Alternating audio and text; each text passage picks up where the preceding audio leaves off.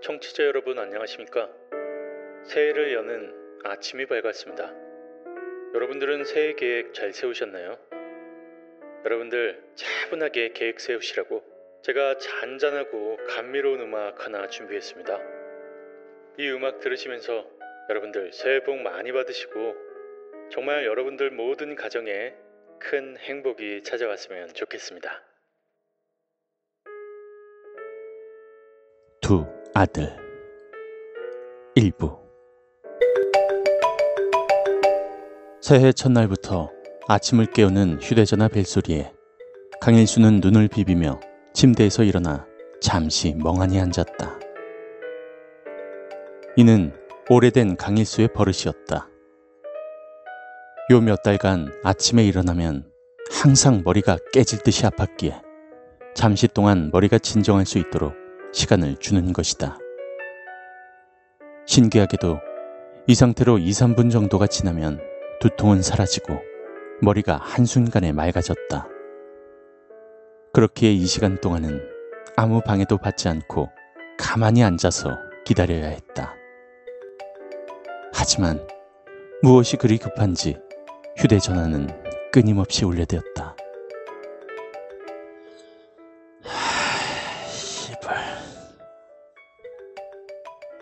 휴대전화 벨소리 때문인지 머리는 계속해서 아파왔고 강일수는 신경질을 내면서 휴대전화를 집어들고 통화 버튼을 눌렀다. 여보세요. 강 형사님, 지금 당장 출동하셔야겠습니다. 전화를 받자마자 신 형사의 다급한 목소리가 강일수의 얇은 고막을 때렸다. 뭔 일인데 그래? 살인 사건이 일어났습니다. 살인 사건이야. 우리가 항상 다루고 자주 마주하는 사건이잖아. 뭐 그리 아침부터 호들갑 떨고 지랄이야 지랄이. 강일수의 태평한 대답에 신형사가 답답하다는 듯한 어투로 대답했다. 아니, 그게 실은 살인 용의자가 이제 10살 난 사내란 말입니다. 신형사의 말에 강일수는 흠칫할 수밖에 없었다. 앞서 말한 대로 강일수는 형사가 된 후 수많은 살인사건을 마주했고 그만큼 수많은 살인마들을 만나왔다. 지금까지 만나온 대부분의 살인마의 나이는 적어도 고등학생 이상이었다. 하지만 오늘 일어난 살인사건의 용의자는 10살 난 사내아이였다. 이제 막 초등학교에서 친구들과 재미있게 놀고 선배들 눈치를 보며 살아가는 그런 나이였다. 강일수가 놀란 마음에 말을 잇지 못하고 있자 더욱더 잔혹한 사실이 신형사의 입에서 툭 튀어나왔다. 피해자는 아이의 부모입니다.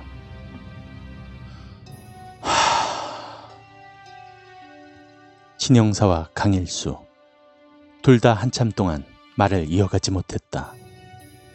그렇게 무거운 침묵이 흐르던 중 강일수가 무거운 침묵을 깨면서 말했다. 아, 지금 당장 사건 현장으로 갈 테니까 현장 주소 알려줘. 그리고 너 지금 어디야? 서해 있어? 아니요, 전 지금 사건 현장으로 출동 중입니다. 아 참, 주소는 문자로 찍어 보내드리겠습니다. 강 형사님도 얼른 오십시오. 그래, 알겠다. 통화를 끊고 모든 준비를 마친 강영사는 재빨리 집을 나와 주차장으로 향했다. 강영사가 차에 올라타자마자 바지 주머니에 넣어두었던 휴대전화가 울렸다. 신영사가 보낸 메시지였다. 메시지에는 사건 현장에 주소가 적혀 있었다. 강영사는 메시지에 적힌 주소를 내비게이션에 입력하고는 차를 출발시켰다. 아휴, 갑자기 이게 뭔 일이냐.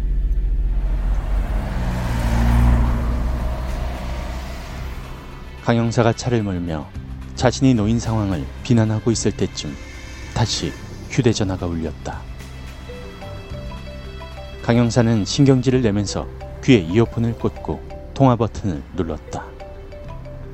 네, 여보세요. 아, 강 형사님 지금 출발하셨습니까? 아, 신영사구나. 그래, 지금 출발해서 가고 있어. 너는? 저는 지금 막 도착했습니다. 강영사는 차를 타고 가면서도 신영사와 통화하면서 사건의 대략적인 전개를 머릿속에 그려보려고 했지만 아무런 정보가 없는 지금으로선 무리인 듯 했다. 여기까지 생각이 미치자 엑셀을 밟고 있는 강영사의 발에 힘이 들어갔다. 강영사는 전속력으로 밟아 사건 현장에 도착했다. 사건 현장 주변엔 폴리스 라인이 쳐져 있었고 형사들 몇 명이 꿋꿋이 경계를 서고 있었다. 그 모습을 본 강영사는 곧바로 사건 현장으로 향했다.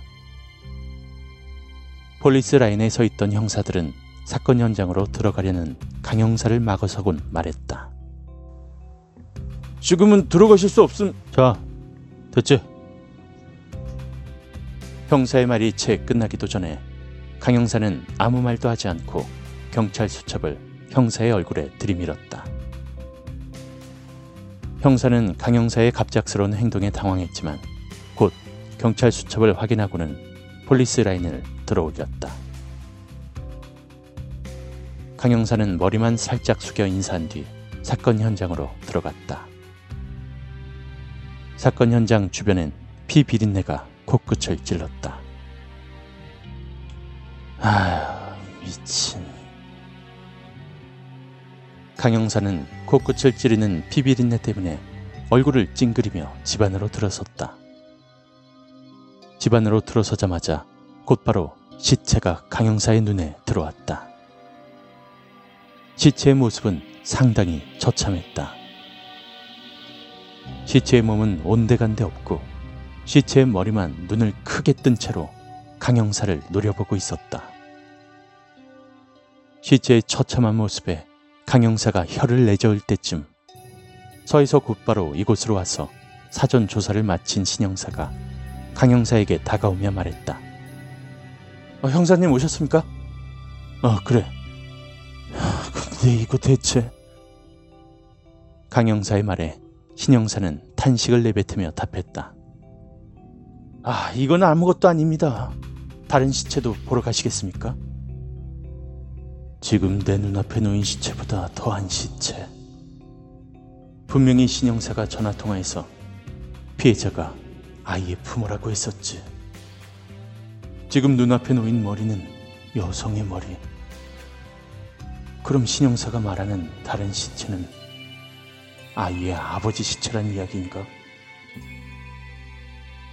여기까지 생각이 미치자 강영사는 조심스럽게 신영사에게 말했다. 아이의 아버지 시체겠구만. 그래, 안내해 주겠나? 예, 마음 준비 단단히 하십시오. 알았으니까 안내나 해. 신영사는 강영사의 재촉에 고개를 끄덕이고는 강영사를 집안의 한 방으로 안내했다. 방 앞에 도착하자 코끝을 찌르던 피비린내가 더욱 맹렬히 강영사의 후각을 자극하기 시작했다. 거기다가 방 앞에 놓인 라디오에서 흘러나오는 기괴한 울음소리까지 강영사의 정신을 공격하고 있었다. 미치겠구만.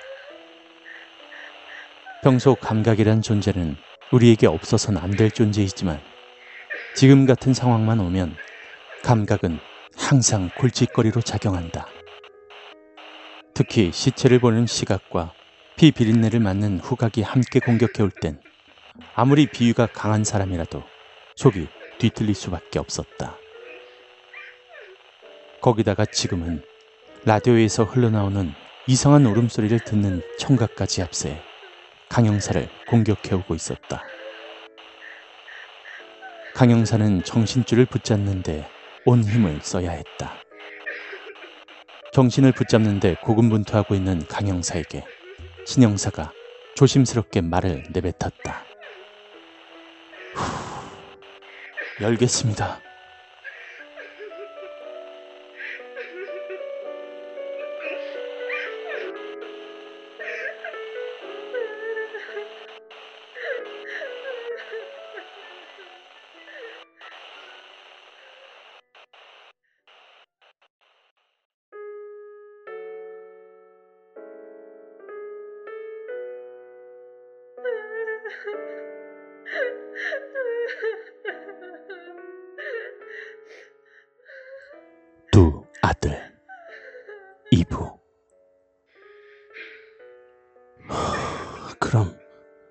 열겠습니다.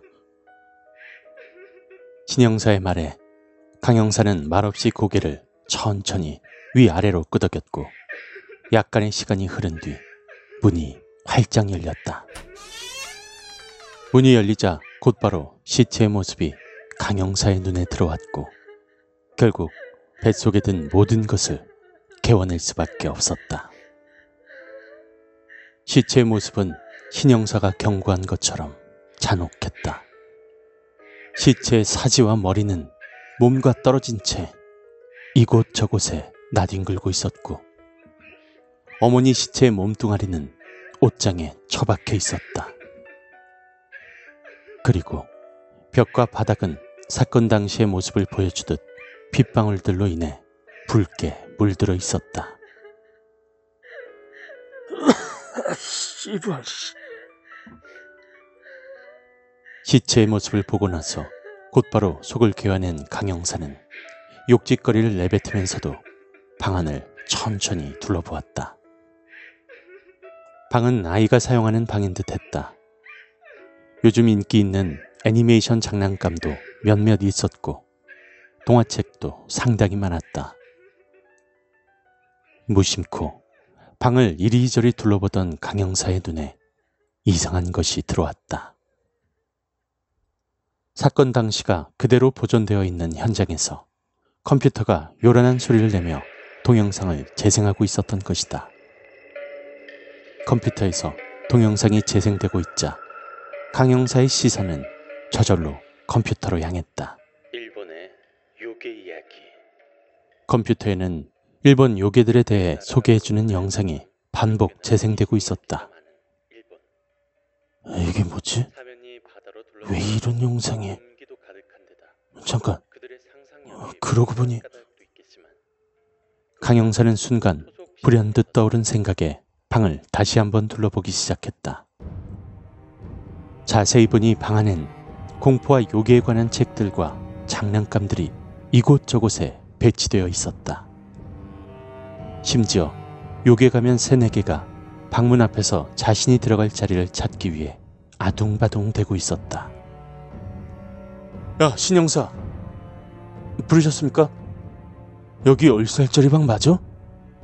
그렇다고 하기엔 여기 너무 섬뜩한 것들이 많은데. 어, 그렇긴 한데 수사가 극 초반 상태라 저희도 아직 자세한 것까진 모릅니다. 자세한 걸 알기 위해선 탐문 수사나 여러 가지 조사를 좀 해봐야 될 것 같습니다. 아, 그럼 바로 탐문 수사나 시작하자고. 아, 참, 최초 목격자 진술은? 아, 신고해주신 분이 최초 목격자입니다. 아이의 아버지와 직장 동료라고 합니다. 성함은 강한구 씨고요. 두 달 전부터 매주 수요일마다 사업에 관한 일로 정기적인 만남을 가졌다고 합니다. 수상한 점은 발견하지 못했고 사건 현장엔 손도 대지 않았다고 합니다. 아, 알았어. 아, 그리고 피해자 신원은 파악됐어? 아, 남자분 성함은 한현수, 회사 사장인데 처음 들어보는 회사네요. 지금은 회사가 부도 상태입니다. 그리고 아내분 성함이 이한미 씨네요. 어, 직업은 그냥 평범한 회사원인 듯 합니다. 마지막으로 유력한 용의자인 아이 이름은 한강수. 평범한 초등학생입니다. 아참, 그리고 흉기는 사건 현장에 놓여 있었던 날카로운 식칼로 판명됐습니다. 그래, 알았다. 나가자. 더 이상은 못 있겠다. 강형사와 신형사는 열심히 조사를 하고 있는 다른 형사들을 이리저리 피해가며 집에서 나왔다.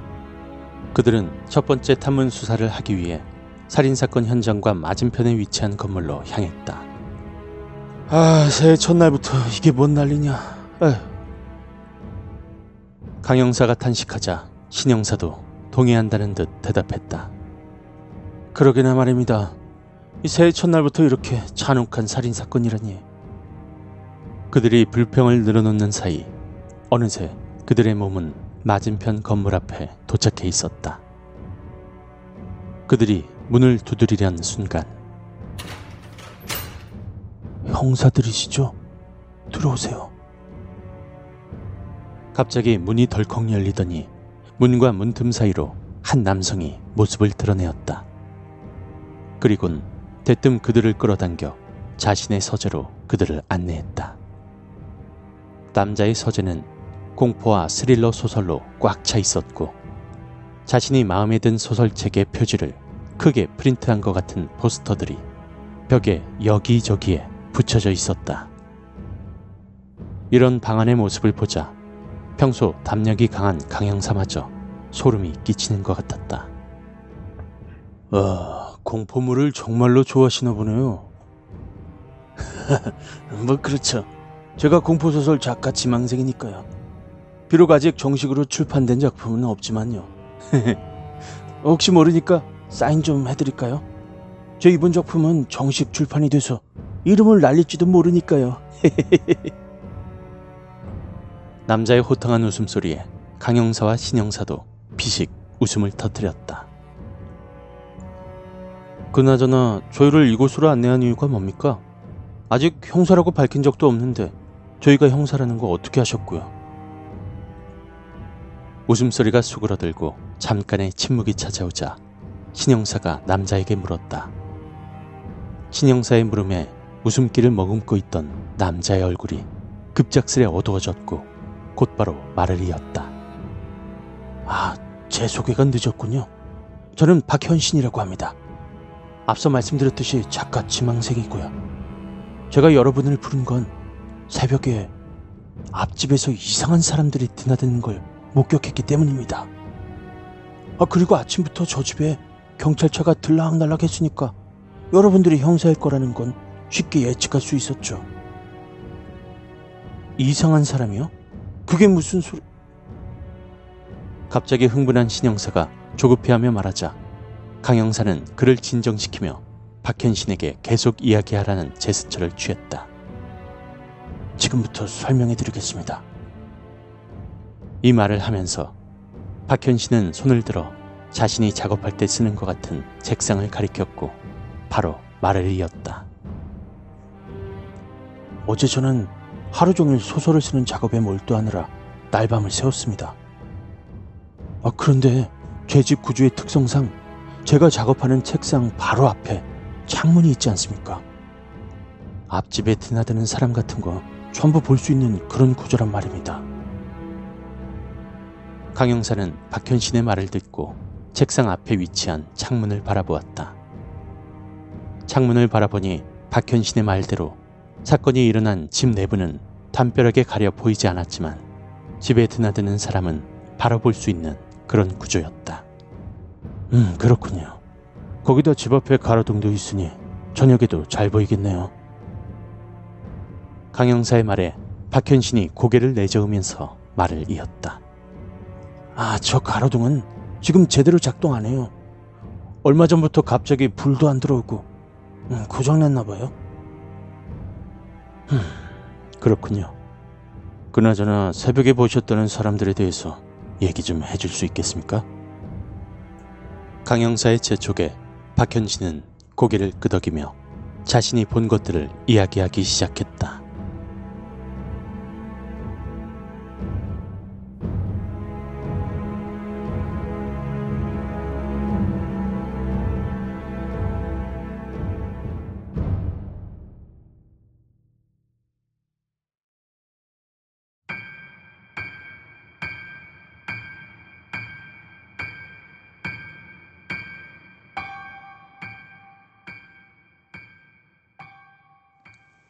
두 아들 삼부 박현신은 고개를 끄덕이며 자신이 본 것들을 이야기하기 시작했다. 그러니까 그게 새벽 2시경이었나? 제가 책상에 앉아서 소설을 쓰다가 눈이 조금 건조해져서 잠깐 쉬고 있었는데 말했죠. 앞집으로 들어가는 이상한 형체를 목격했습니다. 물론 앞서 말했듯이 가로등이 고장나서 정확히 볼 수는 없었지만 실루엣이 조금 기괴했다고 해야 되나? 분명히 몸은 사람 형체였는데 머리에 귀 같은 게 뾰족하게 튀어나와 있었고 안면부는 앞으로 툭 튀어나와 있었습니다. 마치 괴수처럼요. 괴수요? 박현신의 입에서 뜬금없이 나온 말도 안 되는 이야기에 강영사는 고개를 갸우뚱거리며 되물었고 박현신은 이해한다는 표정을 지으며 말을 이었다. 예, 이상하다는 거 저도 압니다. 하지만 더 이상한 일은 다음부터입니다. 그 형체가 집에 들어간 지 몇 분 후 그 집에서 아이 우는 소리가 들리기 시작한 겁니다.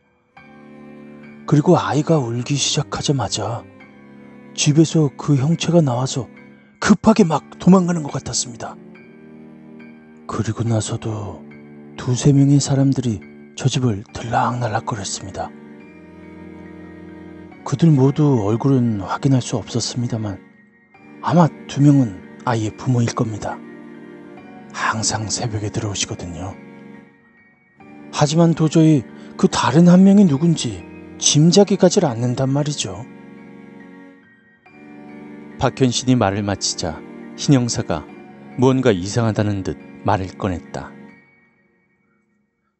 음, 그런 일이 있으시면 경찰에 연락하시는 게 당연한 거 아닌가요? 심지어 아침에 신고하신 분은 당신이 아닌 피해자의 직장 동료였습니다. 즉, 당신은 충분히 의심을 품을 만한 그런 상황을 지켜보고도 신고를 하지 않으셨다는 이야기죠. 그건 왜 그랬는지 설명 좀 해주시겠습니까? 신영사의 날카로운 질문에 박현 씨는 망설이기 시작했다. 그런 그를 날카로운 눈으로 쳐다보는 형사들의 눈길을 느꼈는지 박현 씨는 대뜸 뒤돌아 옷을 걷어올리며 자신의 등을 형사들에게 보여주었다. 강형사와 신형사는 그의 등을 보고 놀라지 않을 수 없었다. 그의 등에는 오른쪽 옆구리에서 왼쪽 날개뼈까지 길게 피멍이 들어 있었다. 그 상처를 보고 나서 강영사는 놀란 목소리로 물었다. 아니, 이게 대체... 예, 저 집 집주인한테 맞았습니다. 맞은 지는 제 일주일도 안 됐고요. 네? 맞았다뇨? 설명 좀 해주시겠습니까? 신영사는 수첩과 볼펜을 꺼내들곤 어서 말해달라고 재촉하는 듯한 목소리로 말했다. 그런 신영사의 물음에 박현신이 상처가 난 이유를 설명하기 시작했다. 오래되진 않았습니다. 그날도 저 집에서 아이가 미친 듯이 울길래 도저히 소설에 집중할 수 없었습니다. 그래서 저 집으로 찾아가서 문을 막 두드렸는데도 불구하고 아이의 울음소리만 들리더군요. 그래서 저도 모르게 문고리를 돌렸는데 문이 잠겨 있진 않더라고요. 저도 모르게 집으로 들어서는 순간 등에서 굉장한 고통이 느껴졌습니다. 하, 등을 부여잡고 뒤를 돌아보니까 아이의 아버지가 무시무시한 눈빛으로 막 저를 쳐다보고 있더군요. 하, 그 눈빛이 너무나도 섬뜩했습니다. 그래서 저도 모르게 저를 왜 때렸는지조차 물어보는 것도 까먹고 밖으로 막 뛰쳐나와 버렸습니다. 그래서 이 상처가 생긴 겁니다. 박현 신의 말에 또다시 이해가 안 된다는 것이 있다며 신영사가 대화의 바통을 이어받았다. 아니, 그 일은 왜 또 경찰에 신고하지 않으신 겁니까? 아까 것도 그렇고 경찰하고 무슨 원수라도 지셨습니까? 신영사의 질문에 박현신의 입에서 말이 안 되는 이야기가 다시 한번 튀어나왔다. 그게 실은 나와서 신고를 하려고 휴대전화를 집어들고 112를 눌렀습니다. 근데 그때 우리 옆집에 사시는 분이 쓰레기 분리수거 하시려고 나오고 계셨습니다.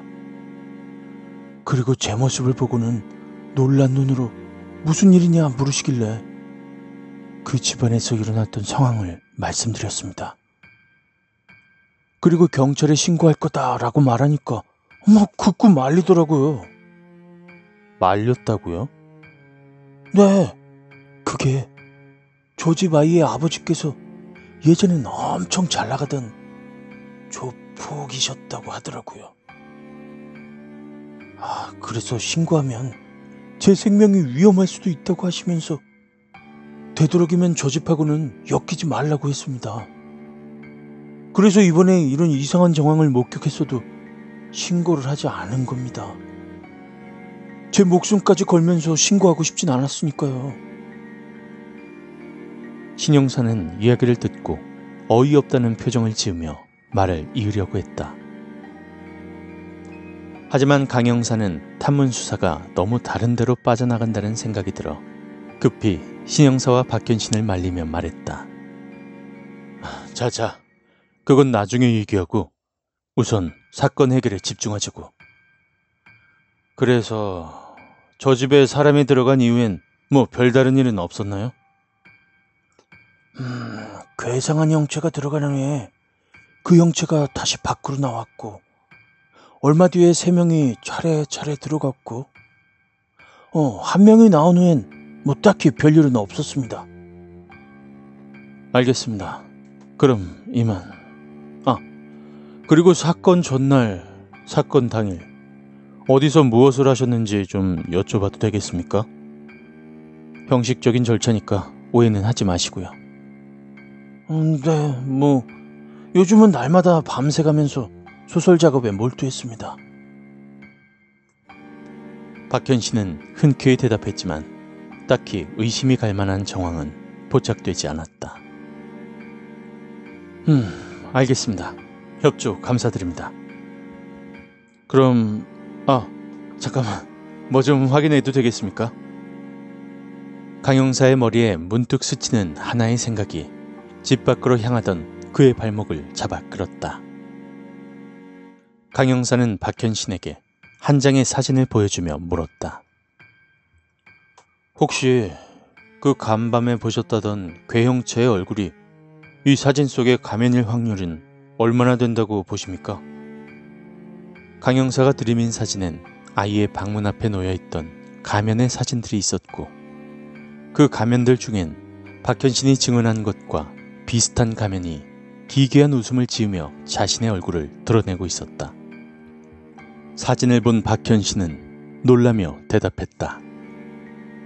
어, 어, 어, 비록 실루엣밖에 못 봐서 제가 확신할 순 없지만 이 튀어나온 안면부, 토끼 같은 귀, 예, 맞는 것 같습니다.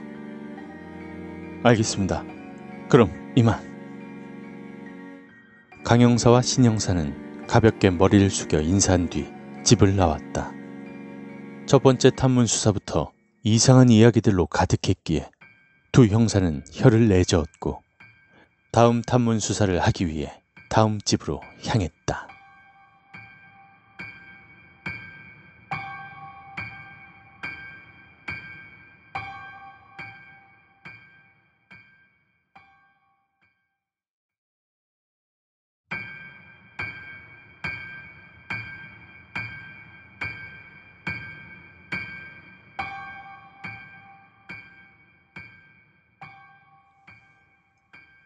두 아들 사부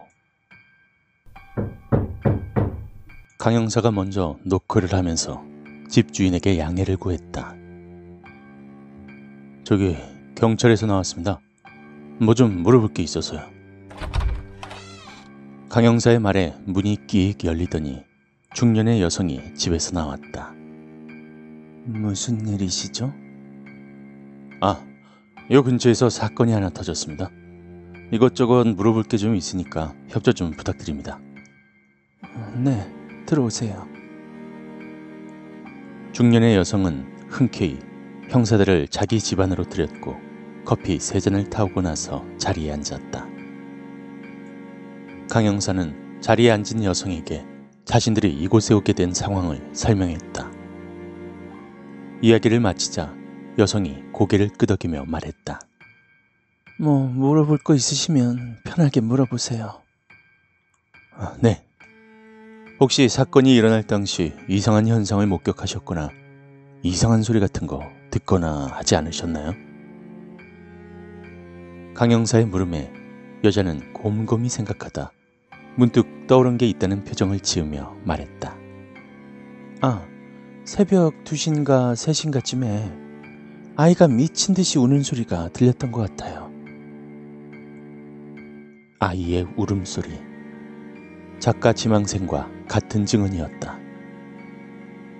그러면 혹시 뭐 사건이 일어나기 전에 아이들의 가족에 대해서는 특별한 점이 없었나요? 음, 아이의 부모님이 항상 새벽에 집에 들어오셨어요. 그리고 아이의 부모님이 돌아오면 항상 울음소리가 났다는 정도? 아, 그리고 아이의 취향이 좀 특이했던 것 같아요. 취향이요? 네. 아이가 어린데도 불구하고 섬뜩하고 무서운 것들을 굉장히 좋아했던 것 같아요. 얼마 전엔 가족들이 다 같이 밖에 나들이를 나가는 것 같았는데 아이가 이상한 요괴 가면을 쓰고 나와서 아버지한테 엄청 혼났었죠. 이상한 가면. 강영사는 다시 한번 사진을 여자의 얼굴 앞에 내밀며 물었다. 혹시 이 가면이었습니까? 사진을 쳐다보던 여성은 고개를 저으며 말했다. 아니요. 이 가면은 아니었고 붉은색이었던 것 같은데 하여튼 뭐 좀 이상한 가면이었어요. 음, 그 외에 다른 점은 음, 딱히 물론 아이가 학대당하는 것 같긴 했죠. 집이 조용할 날이 없었으니까요. 그 점은 이미 알고 계시죠? 예전에 몇 번 출동도 하셨으니. 음, 네, 뭐 어쨌든 딱히 달리 이상한 점은 없었다. 알겠습니다. 아, 그리고 형식적인 절차니까 오해하지 마시고 사건 전날 그리고 사건 당일에 어디 계셨는지 무엇을 하셨는지 좀 알려주시겠습니까? 네, 뭐 그런 거라면. 여성이 대답했지만 박현신처럼 딱히 의심이 갈 만한 정황은 없었다. 네, 알겠습니다. 협조 감사합니다. 신영사와 강영사는 여자에게 고개 숙여 인사하고 집을 나왔다. 그후 2시간가량 더 탐문 수사를 실시했지만 딱히 수사에 도움될 만한 증언은 건질 수 없었다. 아, 이건 미치겠네. 아이가 학대당하는 것 같긴 한데 그것 때문에 이 잔혹한 사건이 벌어졌다고 하기엔 수사가 점차 이상한 방향으로 흘러가자 강영사는 점점 조급해지기 시작했다. 그럼 우선 강수부터 만나보실래요? 강영사는 신영사의 말에 동의하며 이 사건 최대의 용의자인 한강수가 수사받고 있는 수사실로 향했다.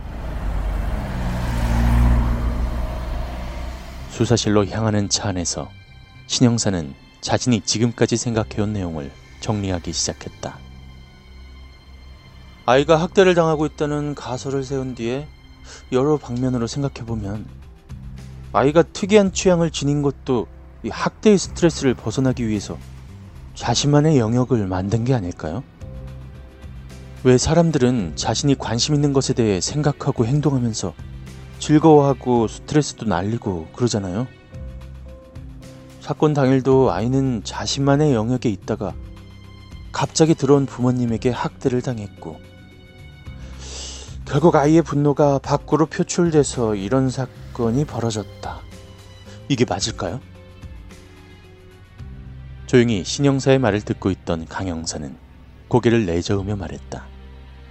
아, 아직 단정하긴 일러. 학대를 당한 건 맞는 것 같지만 이번엔 좀 뭔가 달라. 아이가 학대를 당하다가 결국 못 참고 분노를 표출해서 살인을 저질렀다. 이게 네 생각이잖아. 그치? 네, 맞습니다. 하지만 그 생각엔 약간의 허점이 있어. 허점이요? 신영사의 물음에 강영사는 물병을 열어 물을 한 모금 들이키고 말을 이었다.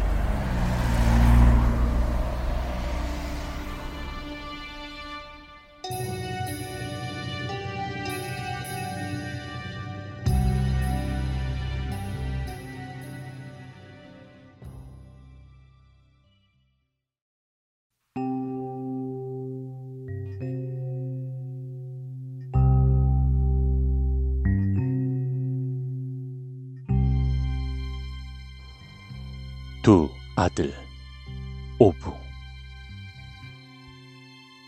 자 주민들 말에 의하면 아이의 부모님은 항상 새벽에 들어와. 그렇지? 그런데 사건 당일 아이가 울기 시작한 것은 그 작가 지망생이 목격한 가면 쓴 사람들이 들어간 직후였어. 그전엔 당연히 부모님들은 일을 하고 있었기 때문에 집에 없었을 거고. 그러면 한 가지 가설이 세워지지 작가가 목격한 가면 쓴 사람이 아이의 부모님이었고 가면을 쓴 채로 집에 들어간 후에 평소처럼 아이를 학대했다. 그리고 분노한 자식에게 살해당했다. 이해되지? 아, 예, 계속하십시오. 하지만 이 가설에는 큰 허점이 있어. 과연 아이들의 부모는 가면을 써가면서까지 집으로 들어가야 됐을까? 어차피 자기 집이라 목격자가 있어도 별탈이 없었을 텐데 말이야. 그리고 과연 10살 난 아이한테 다 큰 성인이 그렇게 쉽게 당했을까? 등 뒤에서 급습이라도 하지 않는다면 말이지. 어, 그렇네요. 신영사는 강영사의 추리에 감탄했지만 정작 강영사는 착잡한 마음에 기분이 가라앉을 수밖에 없었다. 하, 대체 뭐지? 괴성한 가면 쓴 사람의 침입과 아이의 학대, 그리고 살인. 대체 뭘까? 머리를 쥐어싸며 고뇌하는 강영사를 보고 신영사가 진정하라는 듯한 말투로 말했다. 천천히 생각하십시오. 급하게 생각하시면 중요한 것들을 놓칠 수도 있습니다. 하, 그렇지. 강영사와 신영사가 이야기를 하는 도중에 차는 어느새 서에 도착해 있었고 두 형사는 차에서 내려 수사실로 발걸음을 옮기기 시작했다. 수사실에선 몇 명의 형사들이 강수에게서 정보를 얻어내기 위해 고군분투하고 있었지만 아무런 정보도 얻어내지 못한 듯 했다. 강영사와 신영사는 그들에게서 바통을 이어받아 수사실로 들어갔고 겁에 질려 있는 강수 앞에 앉았다. 자리에 앉자마자 강영사는 말을 꺼냈다. 안녕?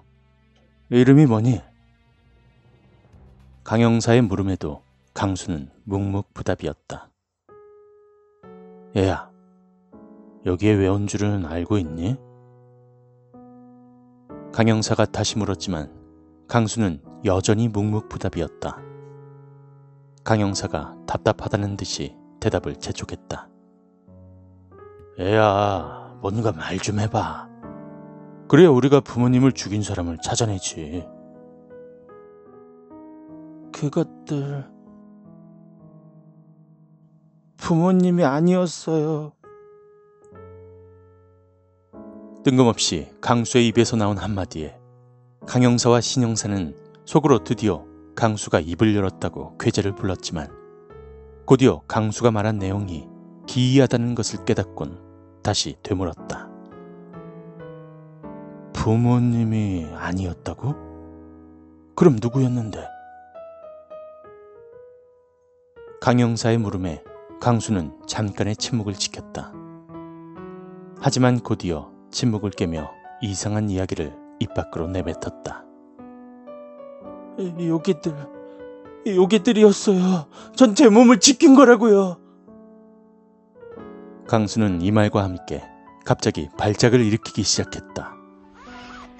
갑작스러운 상황에 강영사와 신영사 모두 당황해할 때 다행히 밖에 있던 형사들이 구급차를 불러준 덕에 강수는 병원으로 향할 수 있었다.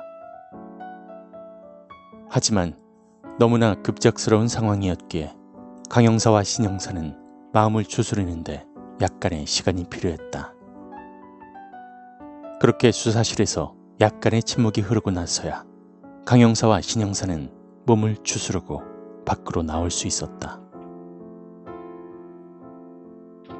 두 형사는 밖으로 나와서 자신들의 책상에 앉아 잠깐 쉬는 중에야 동료 형사들로부터 강수가 살인 용의자로 잡혀올 수밖에 없었던 이유를 들을 수 있었다. 현장에서 발견된 흉기에 강수의 지문밖에 없었고 집 현관문이나 창문에 누군가가 억지로 침입한 흔적도 없었어. 더군다나 강수가 발견됐을 때는 피해자들의 혈흔이 잔뜩 묻은 옷을 그대로 입고 있었고. 아, 이건 외부인의 짓이 아니야. 모든 증거들이 강수가 범인이라고 증명해주고 있잖아. 흉기, 지문, 혈흔까지. 모든 상황이 강수가 범인이라고 말하고 있었다. 하지만 강영사는 강수가 발작을 일으키기 전에 한 말이 상당히 마음에 걸렸다. 요괴들이었다. 대체 뭘까? 고민하는 강영사에게 신영사가 한 가지 대답을 내놓았다. 아이가 자신이 한 짓을 보고 나서 정신이 돌아버려 헛것을 본 게 아닐까요? 자기 자신의 손으로 부모를 죽였으니까. 신영사의 대답에 강영사는 마지못해 고개를 끄덕였지만 그리 만족할 만한 대답은 아니었다. 하, 과연 그렇게 간단한 일일까? 그렇게 사건은 아무런 단서도 얻지 못한 채 점점 미궁 속으로 빨려 들어가고 있었다.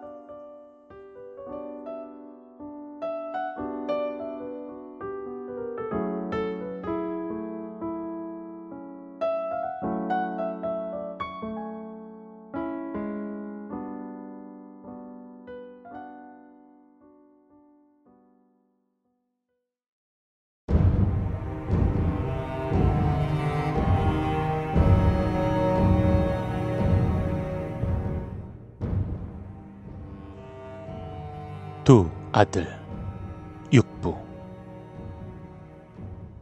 그 후로도 강영사는 신영사와 함께 사건의 진상을 파악하기 위해 뛰어다녔지만 아무것도 건질 수 없었다. 그렇게 아무런 단서도 찾지 못한 채 사건이 일어난 지 일주일이 넘어갔다. 처음엔 많은 형사들이 10살짜리 아이가 이런 잔혹한 사건의 범인일 리 없다는 맹목적인 믿음을 가지고 수사했지만 며칠이 지난 지금 아무런 단서도 잡히지 않은 지금 같은 상황에서 점차 형사들의 마음이 아이가 범인이라는 가설로 움직이는 것은 당연한 일이었다. 얼른 타. 강 형사는 신 형사와 함께 차에 올라탔다.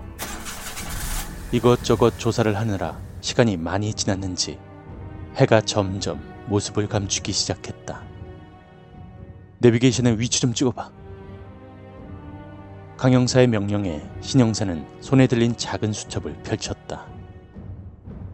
수첩에는 빼곡히 메모가 되어 있었고 신형사는 그 수많은 메모 중에 한현수의 전처인 김진아라는 여성이 사는 집의 주소를 찾아내어 내비게이션에 입력했다. 과연 무언가 건질 게 있을까요? 그건 직접 만나기 전엔 모르는 거지. 말은 그렇게 했지만 강형사도 자신이 없었다. 한현수와 김진아는 이미 이혼한 지 2년이 다 되어갔기에 만나서 뭔가 건질 게 있을 거란 기대는 하지 않았다. 하지만 아무런 정보도 없는 지금으로선 입 밖으로 내뱉는 한마디 한마디가 단서가 될 수도 있었다. 그렇게 둘은 침묵을 지킨 채 목적지로 향했다. 목적지에 도착하자 강영사와 신영사는 차에서 내렸고 곧이어 문에 대고 노크를 했다. 계십니까? 경찰에서 나왔습니다. 잠깐의 침묵이 흐르고 문이 열렸다. 누구시죠? 문에서 나온 사람은 한 청년이었다. 강 형사는 경찰 수첩을 얼굴에 들이밀며 이곳에 온 목적을 말했다. 경찰에서 나왔습니다. 어, 뭐 좀 물어볼 게 있어서요. 혹시 어머님 집에 계십니까? 강 형사의 말이 끝나자 청년이 한숨을 쉬며 대답했다. 우선 들어오세요. 강 형사와 신 형사는 청년을 따라 집으로 들어갔고 거실에 놓여 있는 소파에 앉았다. 무슨 일로 오셨는데요? 청년이 먼저 그들에게 이곳에 온 용건을 물었고 강 형사와 신 형사는 번갈아 가며 이곳까지 오게 된 상황을 설명했다. 실은 어머님과 이혼하신 남편분이 살해당하셨습니다. 다른 아내분과 낳은 자식한테 말이죠. 하지만 아이가 학대당했다는 경황도 부착됐고 사건이 너무 난해하게 흘러가고 있어서 혹시나 이곳에 오면 뭔가 건질 게 있나 찾아왔습니다. 아, 그렇군요. 강수가 참 불쌍하네요. 학대라니.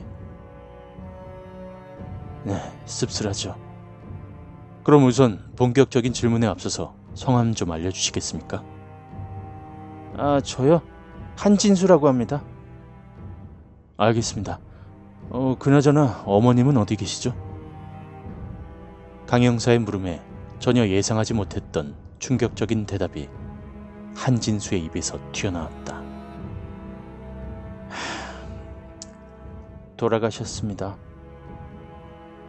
갑작스럽게 이런 소식을 접하자 그 자리에 있던 세 명 모두 아무 말도 할 수 없었다.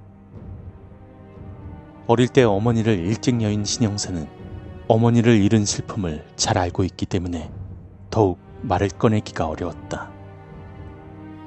하지만 강영사는 잠깐의 침묵을 지킨 뒤 바로 말을 이었다. 어, 어떻게... 강영사는 무례한 행동임을 알면서도 자신도 모르게 입 밖으로 질문을 내뱉었고 진수는 그런 강영사의 행동이 불편한 듯 하면서도 곧바로 대답했다. 자살이요? 가장 어리석은 죽음이죠. 왜 자살하셨는지는 아, 정확한 건 모르지만 이혼했던 분하고 마찰이 좀 있었던 것 같아요. 뭐 때문에 마찰이 생겼는지도 모르고요. 그나저나 사건 관련해서 이것저것 물어보시러 온 거 아니셨나요? 아 괜히 와서 슬픈 기억을 꺼내서 죄송합니다. 어 그러면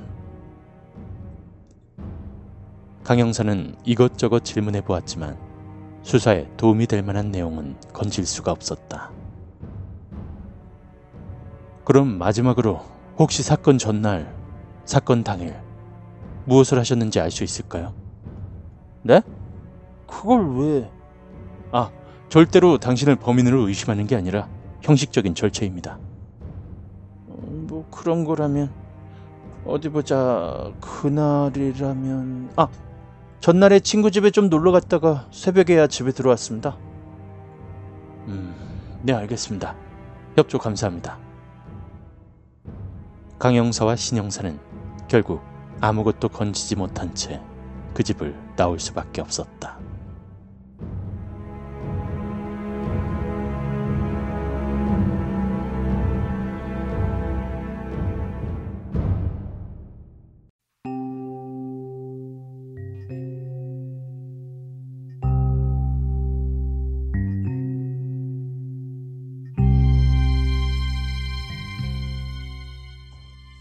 아들 7부 아 결국 아무것도 못 건진 건가? 신영사는 헛걸음을 했다는 생각에 절로 한숨을 내뱉었다. 한숨을 내뱉는 신영사 옆엔 강영사가 우뚝 서서 생각에 잠겨 있었다. 음.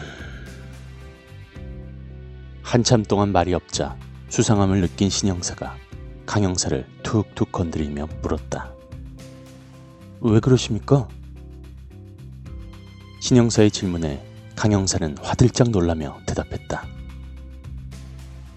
응? 음, 아, 아니야, 아니야, 아니야. 아, 뭔가 이상한 느낌이 드는데 말이지. 대체 뭔지 모르겠네. 좀 더 조사해보면 윤곽이 잡히겠지. 아, 피곤하다. 벌써 저녁 9시네. 오늘은 이만하고 갈까? 아니면 좀 더 조사해 볼래? 강영사의 물음에 신영사는 한참 고민하더니 대답했다. 아, 오늘은 그만 가죠. 더 조사한다고 해서 뭔가 도움이 될 만한 걸 얻을 수도 없을 것 같고. 그래, 그럼.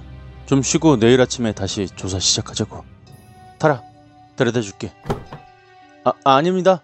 택시 타고 갈 테니까 강영사님 먼저 들어가십시오. 신영사는 말이 끝나기가 무섭게 택시를 잡아타고 집으로 향했고 강영사도 지친 몸을 이끌고 집으로 향했다.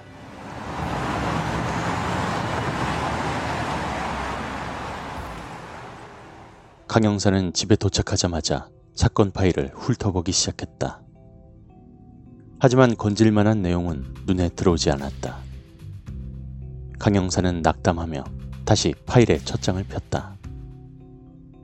첫 장에는 사건 당시의 사진이 그대로 담겨 있었는데 그 사진들 중 한 장의 사진이 강영사의 눈을 사로잡았다. 바로 사건 현장에 켜져 있던 컴퓨터 사진이었다. 사진을 보자마자 강영사는 곧바로 컴퓨터를 켜고 유튜브에 접속했다. 사건 현장에서 컴퓨터가 재생하고 있던 영상을 찾기 위해서였다. 과연 그 영상이 이번 사건과 연관이 있을진 미지수인 건 본인 스스로도 잘 알고 있었다. 하지만 강영사는 사건 현장을 처음 봤을 때부터 영상이 계속 마음에 걸렸기에 영상을 찾기 시작했다. 30여 분을 뒤진 끝에 강영사는 사건 현장에 틀어져 있던 영상을 찾을 수 있었다. 영상을 재생시키자 일본에 전해 내려오는 수많은 요괴들과 각 요괴들의 특성에 대한 설명이 나오기 시작했다. 요괴의 나라라고 불릴 만큼 요괴나 귀신 이야기가 많은 일본. 사면이 바다로 둘러싸여 있어 음기도 가득한 데다 그들의 상상력이 풍부한 까닭도 있겠지만 영상의 길이는 대략 15분 정도였고 영상 내내 요괴들에 대한 설명이 이어졌다. 내려왔던 신도라는 종교가 있는 미치겠네. 우선 보고는 배어들이 있는데 눈, 이게 묘, 관련이 있는 걸까? 하나하나를 강영사가 반신반의하며 계속 영상을 시청하던 중 한 요괴가 강영사의 눈을 사로잡았다. 강영사의 시선을 사로잡은 요괴는 로크로쿠비라고 불리우는 일본 요괴로서 목의 길이를 자유자재로 늘릴 수 있는 요괴였다. 하지만 강영사를 사로잡은 것은 요괴의 모습이 아니라 요괴에 대한 설명이었다. 몸통에서 목만 따로 떨어져 나가 공중을 날아다니기도 합니다. 하지만 머리가 너무 오랫동안 몸에서 떨어져 버리게 되면 죽어버리기 때문에 몸통을 숨겨버린다면 머리는 미친 듯이 자신의 몸을 찾으러 다니다가 죽게 된다고 합니다. 머리가 몸을 찾지 못하도록 몸을 숨겨놓으면 죽고 만다. 강영사는 이 설명을 듣고 나서 깊은 생각에 빠졌다. 아이가 한 말. 그들은 요괴였다. 로크로크비. 아이의 특이한 취향. 어머니의 시체. 아, 이게 맞는 건가? 머릿속에 한 가지 가설이 떠올랐지만 너무 말도 안 되는 가설이었기에 강영사는 한참을 고민했다. 고민 끝에 강영사는 신영사에게 전화를 걸었다. 신호음이 몇 번 가지도 않았는데 바로 신영사가 전화를 받았다. 예, 강영사님. 어, 신영사. 지금 내가 가설 하나 세웠는데 이게 말이 되는지 안 되는지 모르겠다. 한번 들어봐 줄래? 아, 예, 말씀해 보세요. 강영사는 전화 너머 신영사에게 자신이 영상을 보며 세운 가설을 설명했다. 설명이 끝나자 신영사가 말했다. 음, 분명히 좀 어설픈 가설이긴 한데, 아니, 뭐, 혹시 모르죠. 상황이 급박하게 흘러갈 땐, 어, 그리고 이리저리 생각해보면, 완전히 말이 안 되는 가설은 또 아닌 것 같아요. 그래? 그래, 알겠어. 고마워. 어, 푹 쉬어. 아, 그리고 내가 문자로 몇 명 이름 적어서 보낼 테니까 그놈들 좀 내일 아침에 수사실로 모아줘. 강영사가 전화를 끊고 문자를 보내고 나자 뜬금없이 두통이 밀려왔다. 아, 아, 진짜 좀 쉬어야겠는데? 강영사는 바로 침대에 누웠지만 도저히 잠을 이룰 수 없었다. 결국 강영사는 잠을 자지 못하고 다시 일어나 앉아 사건 파일을 뒤적이기 시작했다. 사건 파일을 한참 동안 이리저리 훑어보는 강영사의 눈이 파일의 한 부분에서 멈추었다. 최근 한현수가 금전적인 문제를 겪고 있다는 내용이었다. 조금 더 자세히 살펴보니 한현수의 회사가 부도를 맞은 사실이 사건 파일에 상세히 기록되어 있었다. 어? 잠깐. 강영사는 순간 머릿속에 떠오르는 생각을 정리하기 위해 종이와 펜을 꺼내 날짜를 적기 시작했다. 종이에는 두 달 전 첫째 주 수요일의 날짜가 적혀 있었고 그 날짜에서 뻗어나온 볼펜선은 한현수 회사의 부도라는 글과 직장 동료와의 만남이라는 글에 도착했다.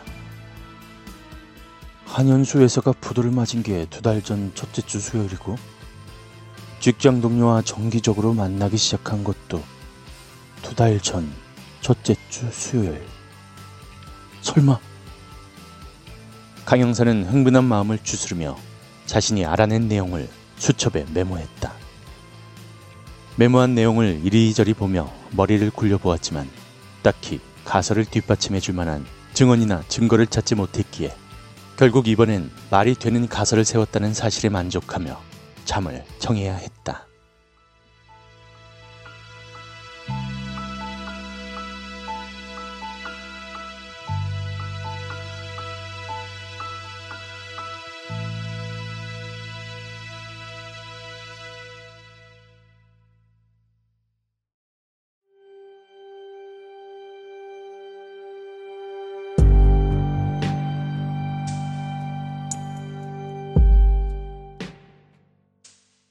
두 아들 팔부 다음 날 아침 강 형사가 도착하자 몇 명의 형사들이 둥그렇게 놓인 수사실 책상에 앉아 있는 것이 눈에 들어왔다. 총 인원은 강 형사와 신 형사를 제외하고 4명 정도로 굉장히 적었지만 모두들 강 형사를 믿고 따르는 형사들이었다. 형사들이 모두 모여 있자 강 형사는 책상 앞으로 나아가 이야기를 시작했다. 자, 내가 너희들을 따라 부른 건 시킬 일이 좀 있어서야. 모두들 나를 잘 따라주니까 너희들만 부른 거야. 자, 그럼 우선 먼저 이야기할 게 하나 있어. 강영사는 말을 맺음과 동시에 사건 당시 어머니의 시체와 아이의 방에 놓인 섬뜩한 물건들, 동영상이 재생되고 있는 컴퓨터, 그리고 로쿠로쿠비라고 불리우는 일본 요괴의 사진을 각각 칠판에 붙였다. 그리고 나서 말을 이었다. 자, 이건 내 가설들이야. 잘 들어봐. 우선 이 사진. 강영사는 사건 당시에 어머니 시체 사진을 가리켰다. 왜? 범인은 시체의 머리와 몸을 따라두는 번거로운 일을 택했을까? 이거 뭔가 의미라도 담긴 거 아닐까? 아무도 말을 하지 않았다. 음, 그러면 범인은 이렇게 할 수밖에 없는 상황이었을까? 또다시 아무도 말을 하지 않았다. 음, 그래. 자, 그럼 다음은 이 사진. 강영사는 아이의 방 안에 있던 섬뜩한 물건들이 찍힌 사진을 가리켰다. 이미 탐문 수사로도 확인한 결과 아이는 10살인데도 불구하고 공포물이나 요괴 같은 이런 섬뜩한 것들에 대해서 특이한 취향을 가지고 있었어. 그리고 이 사진. 강영사는 동영상이 재생되고 있는 컴퓨터를 찍은 사진을 가리켰다. 이건 사건 당시에 켜져 있던 컴퓨터에서 재생되던 동영상이고 반복 재생되고 있었어. 어제 집에 가서 이 영상을 보고 나서야 내가 한 가지 가설을 세우게 됐지. 바로 이 요괴에 대한 거야. 강영사는 로쿠로쿠비라고 불리우는 요괴의 사진을 가리켰다. 이 다음이 문제인데 말이 안 될 수도 있지만 잘 들어. 아이가 환각을 봤다는 게 내 가설이야. 환각이요? 한 형사가 그게 무슨 말이냐는 듯이 되물었다. 그래, 환각. 아이는 어떠한 계기로 환각을 보게 됐던 거지. 환각제라던가 아니면 뭐 다른 이유로 인해서. 뭐 어쨌든 아이가 환각을 보게 되었을 때 아이의 마음은 이미 상당히 피폐해진 상황이었지. 강영사는 말을 하고 있는 자신도 믿지 못하는 이야기라는 걸 알면서 계속해서 말을 이었다. 주민들 말에 의하면 아이의 부모님은 새벽에 들어왔고 부모님이 돌아올 때마다 아이가 울었어. 이건 뭐 거의 100% 학대라고 결론이 나오지. 그러면 아이는 사건 당시 학대를 당하는 시간이 돌아오자 불안감에 떨었고 어떠한 계기로 환각을 보게 된 거야. 그런데 그 환각이 이 요괴들이었다는 거지. 여기까지 이해됐나?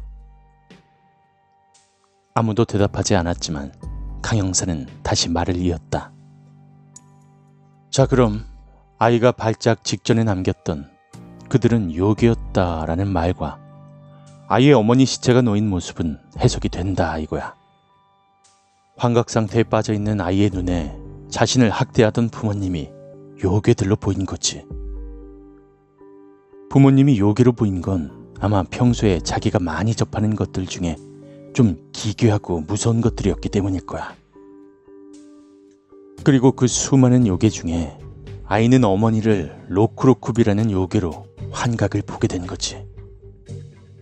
왜냐하면 시체의 모습이 이 요괴의 특성과 딱 맞아 떨어지거든. 강영사는 물을 한 모금 마신 뒤 다시 말을 이었다. 이 로쿠로쿠비라는 요괴는 몸과 머리가 분리가 돼. 하지만 머리가 돌아다닐 때 이 몸을 숨겨버리면 요괴는 몸을 찾다가 죽게 되지. 이 사실을 나도 사건 현장에서 재생되던 영상을 찾아보고 나서 알았어. 사건 당시 아이도 이 영상을 보고 있었으니 환각을 보게 된 아이의 눈에 어머니가 로쿠로쿠비로 보였고 그래서 아이는 살기 위해서 어머니의 몸과 머리를 절단하고 머리가 몸을 찾지 못하게 자신의 방으로 끌고 들어왔다. 이게 내 가설이야. 어, 말도 안 되는 거 알아. 하지만 이렇게 생각하면 아이가 했던 이해 안 되는 말과 어머니 시체의 모습까지 이 두 가지의 문제점이 한 번에 해결이 된다는 거지. 질문 있나? 강 형사가 말을 마치자 한 형사가 질문했다. 그게 가능하다고 보십니까? 형사의 질문에 강 형사는 엄지를 지켜 세우며 대답했다.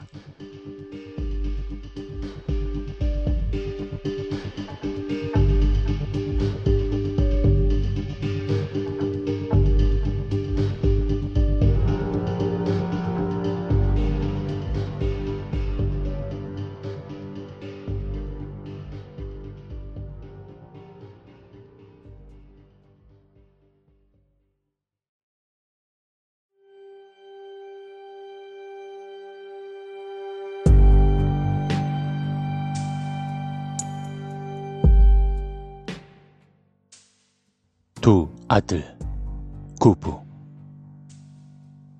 음, 아주 좋은 질문이야. 그래서 내가 너희를 부른 거지. 확인해 줄 게 좀 있어서. 강 형사가 형사 둘을 가리키며 명령했다. 우선 너희 둘은 심리학이든 뭐든 이 가설과 관련된 전문가들을 만나보고 이게 실제로 가능한지 확인 좀 해봐.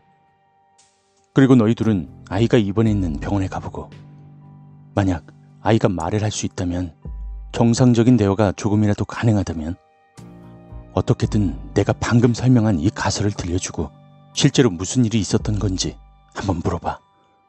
모두들 잘 듣고 이해했지? 자, 이동! 형사 4명은 불만을 내뱉으면서도 밖으로 나갔고 남은 신형사는 강형사의 명령을 기다리고 있었다. 강형사님, 그럼 좀 뭐랄까요? 어, 자네는 아이의 어머니인 이한미의 친구들을 좀 만나봐. 네? 어, 그 사람들은 만나서 뭐 하려고요? 이한미의 최근 행적에 조금 이상한 점이 없었나 한번 조사해봐.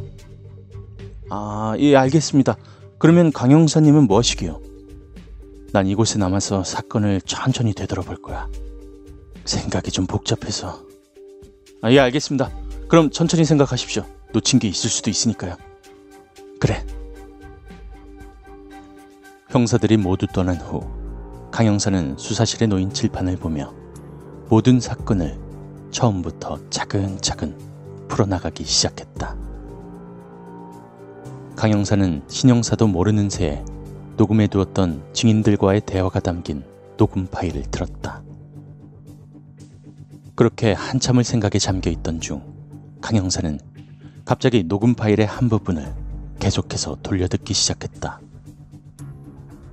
그리고 강형사의 눈은 칠판에 붙은 수많은 사진 중 한진수의 사진에 멈추었다.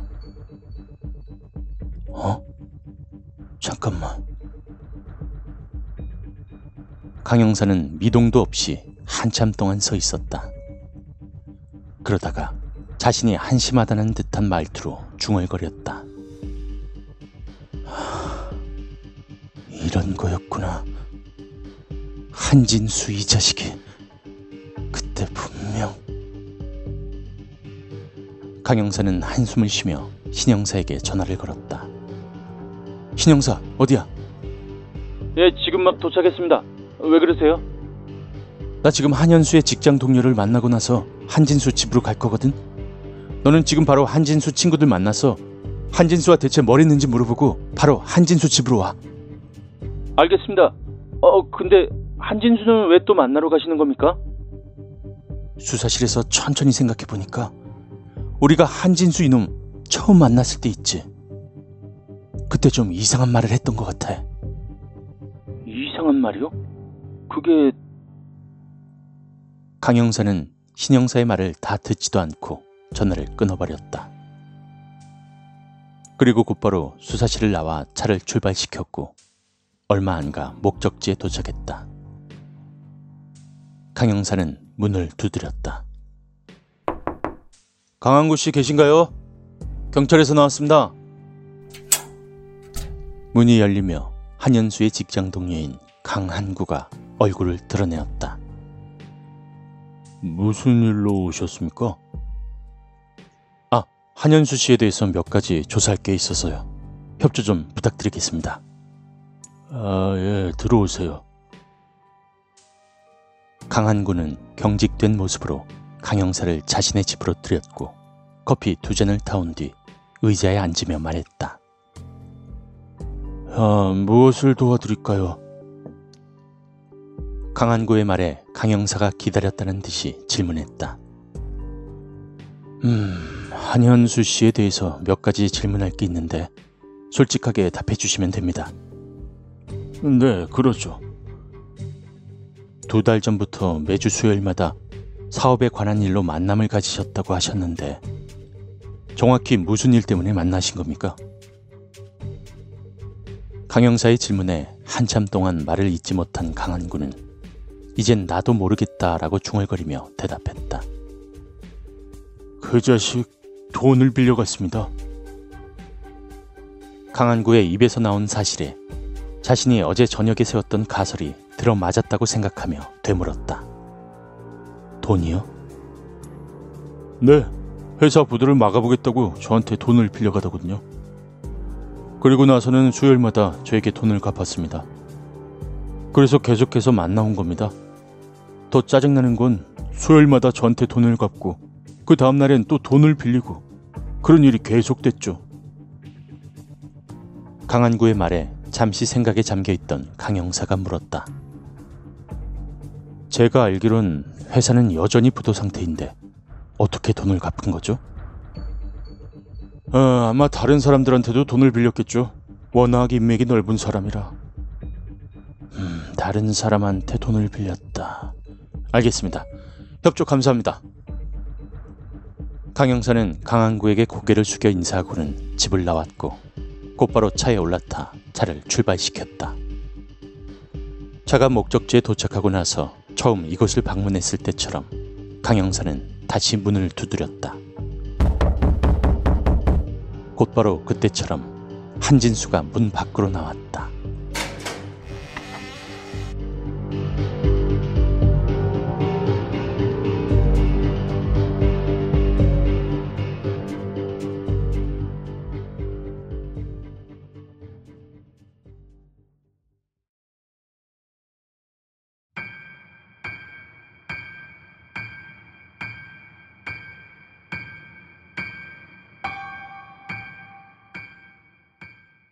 두 아들, 십부. 또 오셨네요. 네, 좀 더 물어볼 게 있어서요. 안으로 좀 들어가도 되겠습니까? 어, 네, 뭐. 강영사는 다시 그때처럼 소파에 앉았고 질문을 시작했다. 혹시 이혼한 남편분과 어머니가 무슨 이유로 마찰이 있으셨는지 생각 좀 해보셨나요? 아니요, 도저히 모르겠더군요. 그럼 최근에 이혼한 남편분 가족하고는 만난 적이 있으신가요? 아니요, 이혼하고 나서는 한 번도 안 만났습니다. 어머니가 가끔 한현수를 만나는 것 같긴 했는데 저는 한 번도 보지 못했습니다. 음, 그렇군요. 그나저나 부모님이 무슨 일로 이혼하셨는지 여쭤봐도 되겠습니까? 강영사의 질문에 한진수는 불쾌하다는 표정을 지으며 물을 마셨고 신경질적으로 컵을 내려놓으며 대답했다. 참, 별걸 다 알려고 그러시네. 에, 혹시 사건 해결에 도움이 될까봐. 아, 정 그러시다면 여자 문제였습니다. 대뜸 아버지가 한 여성을 데려오더니 아이가 생겼다고 바로 어머니를 버리시더군요. 정말로 죽여버리고 싶었지만 어머니가 문제였습니다. 어머니요? 아, 어머니가 그 인간을 너무 사랑했던 거죠. 그래서 이혼하고 난 뒤에 한참 동안 우울증에 시달리시고 자살 충동도 많이 느끼셨습니다. 최근에서야 안정이 되나 싶었는데 안타깝죠. 그러면 혹시 그 한현수와 이현미 씨 사이에 태어난 아이에 대해서 좀 아십니까? 성별이나 이름이라든지 강영사는 침을 꿀꺽 삼켰다. 아니요. 태어나서 본 적도 없는데 그걸 제가 어떻게... 순간 정적이 휩싸였다. 정적을 깬 것은 강영사였다. 음, 어떻게 된 걸까요? 저번에 왔을 땐 분명히 강수가 불쌍하네요 라고 똑똑히 말씀하신 것 같은데. 전 아이의 이름에 대해서 언급한 적이 없었습니다. 저는 그냥 부부의 자식이 학대당하고 있다고만 했죠. 강수가 학대당했다고는 말하지 않았습니다. 어, 그, 그 그건 이, 이 한현수가 태명을 말하는 걸 들었어요. 당황하니 별말을 다 하시네요. 대체 태명을 아이의 실제 이름으로 사용하는 부모가 어디 있습니까? 그리고 아까는 이혼한 후로는 한 번도 만나지 않으셨다고 하셨는데 이게 어떻게 된 걸까요? 음, 아, 잠시만. 한진수가 당황해하고 있을 때쯤 강형사의 휴대폰이 울렸다. 신형사였다. 어, 그래, 신형사. 강영사님 대박입니다. 지금 한진수 친구들 만나서 물어봤더니 요괴 가면을 빌려갔답니다. 아 왜 저번에 사건 현장 방문 앞에 놓여 있었던 그 요괴 가면이요. 그 가면들하고 라디오를 빌려갔답니다. 아, 이게 어떻게 된 겁니까? 오케이. 당장 이쪽으로 와주겠나? 강영사는 전화를 끊고 자신이 세웠던 가설을 한진수에게 말하기 시작했다. 자, 한현수는 금전적인 문제를 가지고 있었어. 회사가 부도를 맞은 거지. 부도를 막아보겠다고 다른 사람한테 돈을 빌리기까지 했더군. 그런데 그 사람이 한두 명이 아닐걸? 아마 조사해보면 나오겠지만 너희 어머니한테도 돈을 빌렸을 것 같은데 자신을 너무나 사랑했던 사람인데 그깟 돈 꾸기가 힘들었겠어? 거기다가 이미 당신 친구들하고 만나서 당신이 그 요괴 가면과 라디오를 빌려갔다는 것까지 확인했어. 강영사의 말이 끝나자마자 한진수가 도주를 시도했다. 하지만 너무 급했던 나머지 발이 문턱에 걸려 넘어지고 말았고 강영사는 넘어진 그를 손쉽게 제압했다. 드디어 사건의 전모가 드러나겠구만. 한진수의 손목에 수갑을 채우는 강영사의 입에 미소가 번졌다. 그때 강영사의 전화벨 소리가 울렸다. 환각에 대한 자신의 가설이 실제로 가능한지 알아보라고 보낸 형사들이었다. 강영사는 한진수가 도망가지 못하도록 수갑을 한진수의 손과 방문의 문고리에 각각 하나씩 채운 후 전화를 받았다. 시선은 한진수에게서 떨어지지 않았다. 어, 그래. 강영사님 지금 확인해 봤는데요. 그런 현상이 일어날 확률이 아주 없진 않다고 합니다. 어, 환각제 말고도 극심한 공포로 인해서 어, 그래. 수고했는데 범인 잡았으니까 당장 수사실로 와. 강영사가 시크하게 전화를 끊자마자 다시 전화가 울렸다. 이번엔 아이의 상태를 확인하라고 보낸 형사들이었다. 강영사는 짜증을 내며 전화를 받았다. 왜?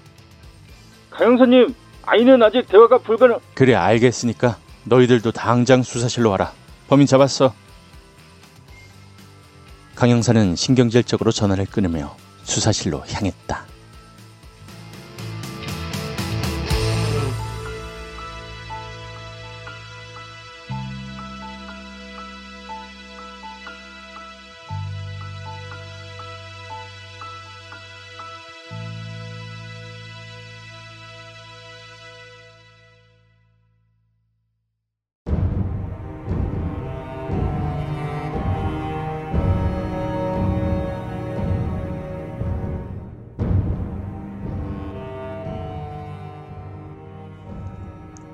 아들 11부 수사실에는 한진수와 강영사, 신영사가 마주보며 앉아 있었다. 자, 그럼 사건의 진실에 대해서 좀 알려주실까? 강영사는 한진수에게 무서운 눈빛을 보내며 물었고 한진수는 마지못해 진실을 털어놓기 시작했다. 우리 어머니는 그 개자식 때문에 자살했습니다. 그 한현수 개자식 때문에. 진정하고 천천히 얘기해. 다 듣고 있으니까. 어, 어머니는 이혼하고 나서 정말 힘든 시간 보내셨습니다. 우울증에 걸리시고 자살 충동도 많이 느끼셨죠. 그래서 저는 항상 어머니 곁에 붙어 다니면서 아픈 어머니를 위해서 살았어요. 제 노력 때문인지 최근엔 많이 괜찮아지셔서 기뻐하고 있었는데 이, 뜬금없이 한현수 개자식이 우리 집에 찾아왔다고요. 강영사는 한진수 앞에 물을 내밀었고 한진수는 물을 마시고 나서 다시 말을 이었다. 우리를 그렇게 비정하게 버릴 땐 언제고 회사가 망해간다면서 이젠 돈을 빌려달라 하더군요. 자신이 처음으로 주먹이 아닌 다른 걸로 일으킨 사업이라면서 호소까지 하면서 말이에요. 참, 진짜 꼴불견이었습니다. 저는 정말 어이가 없었죠. 그래서 바로 쫓아내려고 하는데 이 어머니가 돈을 빌려주셨군. 네. 어머니는 그놈을 너무나 사랑했거든요. 그도 그럴 것이 그 한연수를 만나기 전에 이미 한 번 이혼하신 상태였어요. 그런 어머니를 받아준 게 바로 그 한연수란 말입니다. 저도 처음에는 좋은 사람이라고 생각하고 받아들였던 건데 어쨌든 그래서 어머니가 이혼하시고 나서 우울증이며 자살 충동 같은 것들을 많이 겪으신 거였어요. 그 개자식을 잊지 못해서 그렇게 그 개자식한테 돈을 빌려주고 나니까 점차 우리도 빚에 쌓여갔고 결국 어머니께서는 자신이 너무 멍청해서 저까지 피해를 봤다는 죄책감에 미안하다는 짧은 유서와 함께 스스로 삶을 마감하셨죠.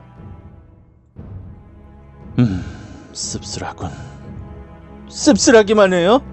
저는 아주 화가 치밀어 오른다고요. 한진수의 거만한 태도에 신영사가 발끈하며 말했다.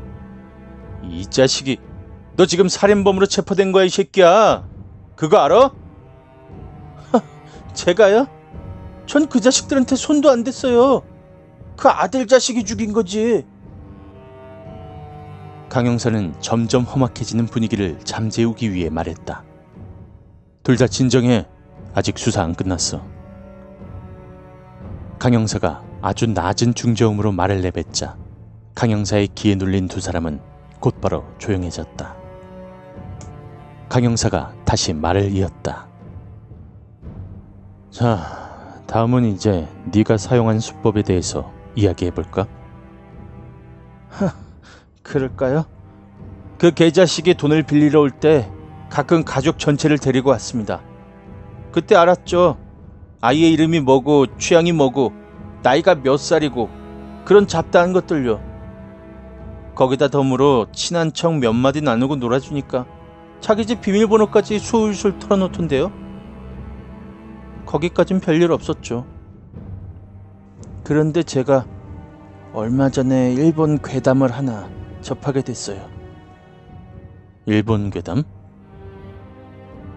뜬금없이 나온 이야기에 강영사와 신영사가 무슨 소리냐는 듯한 표정을 지었고 한진수가 바로 말을 이었다.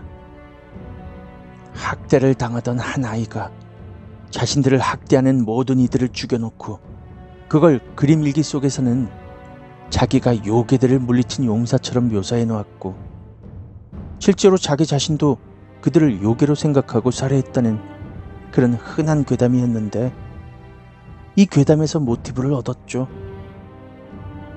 보자마자 재밌는 생각이 나더라고요. 재밌는 생각? 네, 그 개자식들한테 한번 이걸 써먹어 보자. 그 개자식의 아들인 한강수를 이 괴담 속 아이처럼 환각 상태에 빠뜨려 보자.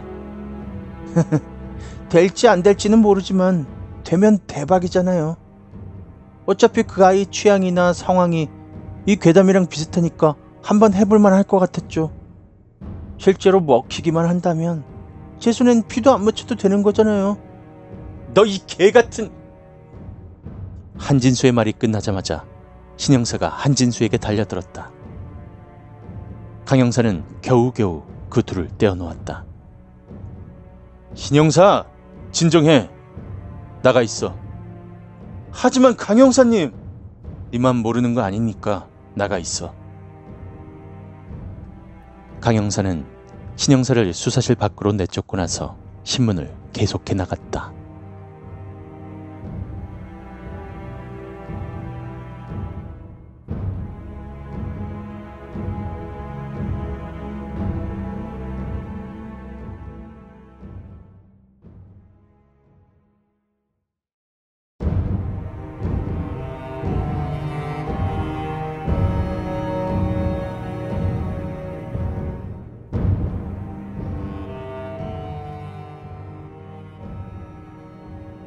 아들 12부 왜 그런 불확실한 수법을 사용한 거지? 다른 수법도 많았을 텐데 말했잖아요. 재미있는 생각이었다고요. 이거 실패해도 상관없었어요. 이미 수많은 계획들을 짜놨거든요. 그리고 실은 저도 이게 먹힐 줄은 몰랐습니다. 그냥 재미였어요. 그 한현수 개자식은 우리에게서 있는 거 없는 거 다 앗아갔는데 그런 개자식을 상대로 장난 좀 치면 안 돼요? 강영사는 치밀어 오르는 분노를 삼키며 신문을 계속했다. 그러면 아이를 어떻게 환각 상태에 빠지게 했는지 말해줄 수 있겠나? 그거요? 쉬워요. 그냥 아이를 극도의 공포심으로 몰고 가기만 하면 됐거든요. 공포심으로? 네. 제가 요괴 가면을 쓰고 집에 들어갔는데 아이가 영상에 집중하고 있더라고요. 그래서 친구들한테 친히 공수해온 일본 요괴 가면하고 날카로운 식칼을 방 안에 던지고 문을 닫았죠. 그리고 나서 괴상한 울음소리가 나는 라디오를 틀어놓고 저는 밖으로 나왔어요. 나중에 다시 한번 가니까 진짜 대박이던데요?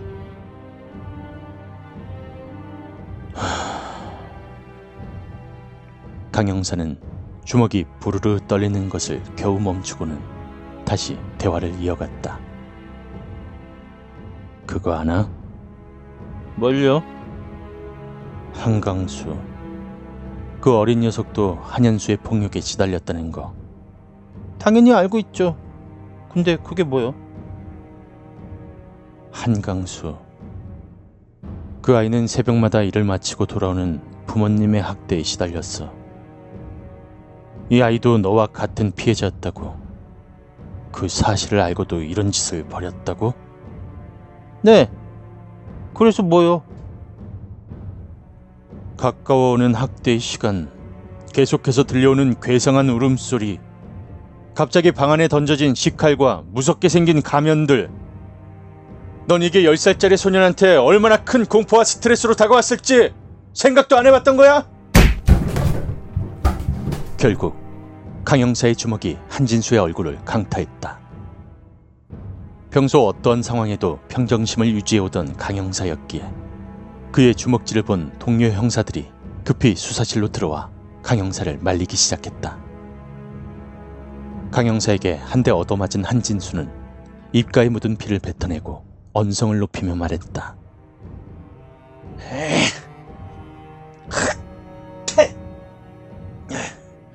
그래. 그 한현수 그 개자식이 문제네. 그 개자식 때문에 모든 일이 벌어진 거잖아. 그 개자식만 없었어 봐. 이런 일이 일어났나? 너 이 자식 끝까지 남탓만 하는 거야?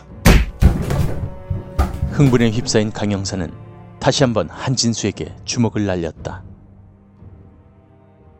한진수는 강영사의 주먹에 맞은 얼굴을 부여잡고 흐느끼며 말했다. 씨발. 내 말 맞잖아. 그 개자식이 잘만 살았어 봐. 내가 이딴 짓까지 했겠냐고!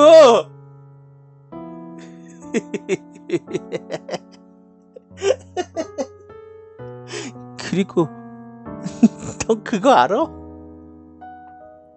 뭐? 씨발. 나도 자살할 거다. 뜬금없이 튀어나오는 한진수의 말에 강영사의 몸이 굳어졌다. 뭐? 나도 그 자식들 다 죽이고 자살할 거였다고.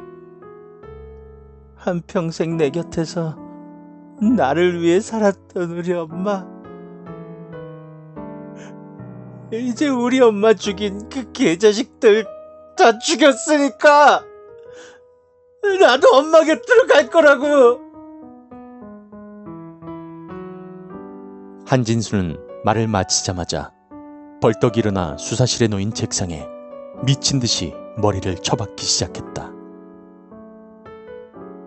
다행히 이미 많은 형사들이 수사실에 들어와 있던 터라 한진수를 쉽게 제압할 수 있었다. 강 형사는 뒷일을 동료 형사들에게 맡긴 채 수사실을 나왔다. 수사실 밖에 앉아 겨우겨우 마음을 추스린 강 형사는 이번엔 경찰서 밖으로 나갔다.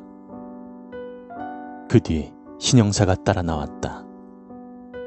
달빛은 이 상황을 전혀 모르는지 두 형사를 밝게 비추고 있었다. 1개월 후 한진수의 집안엔 살인 계획이 적힌 노트와 여러 가지 살인에 대한 정황들이 발견되었고 결국 한진수는 수감 생활을 면치 못했다. 물론 그의 수감 생활도 얼마 가지 못했다. 한진수는 감옥에서 채 10일을 못 버티고 목을 매달아 자살해 자신을 기다리는 어머니 옆으로 떠났다. 그리고 한강수. 이 사건의 최대 피해자인 나이는 현재 나이와 여러 가지 정황들을 고려해 보호 처분을 받게 되었다. 이 사건 이후로 강 형사는 잠시 경찰의 업무를 내려놓고 가족과 함께 지내는 시간을 늘려가고 있었다. 강 형사가 평소 무뚝뚝했던 가장에서 친구 같은 아버지로 바뀌기 시작한 것이다. 강일수는 품에 잠든 아이를 침대에 조심히 내려놓고 아내가 기다리고 있는 침실로 향했다. 그때 전화 소리가 울려 퍼졌다. 여보세요? 강 형사님, 어, 신영사구나. 잘 쉬고 계시죠? 그럼 그나저나 뭐 때문에 전화했는데? 아, 뭐 좀 물어볼 게 있어서요. 저번 사건에 관한 내용인데요. 응? 뭔데? 저 아이의 어머니는 노크로쿰이라는 욕이라고 환각을 봤다고 칩시다. 그러면 시체의 모습이 이해가 되니까요. 그러면 아버지는 대체 뭘로 보인 거죠? 대체 무슨 욕이기에 그토록 잔인하게? 음, 내 생각에는 아마 자신만의 특별한 요괴가 아니었을까? 특별한 욕이요? 그래. 아버지한테 받아왔던 학대와 공포, 그 스트레스가 너무나도 커서 평소 보아오던 요괴로는 표현할 수 없었던 거지. 그래서 자신만의 특별한 요괴를 만들어서 죽인 게 아닐까? 그 누구도 상상할 수 없는 끔찍한 요괴를 만들어서. 아, 그런 걸까요? 뭐 알겠습니다. 늦은 밤에 죄송합니다. 아니야, 자네도 얼른 쉬게나. 강인수는 전화를 끊고 다시 아이가 자는 방으로 향했다. 그리고는 잠시 동안 뚫어져라 아이를 쳐다보았다. 다음 날, 강인수의 아내가 잠에서 깨어났다. 하지만 옆자리에는 당연히 있어야 할 강일수가 보이지 않았다. 아내는 당황하며 그를 찾아 집 이곳저곳을 돌아다녔다. 아내가 아이의 방문을 열었을 때 그저 웃을 수밖에 없었다. 강일수는 아이의 손을 꼭 잡고 아이의 옆에서 곤히 잠들어 있었다.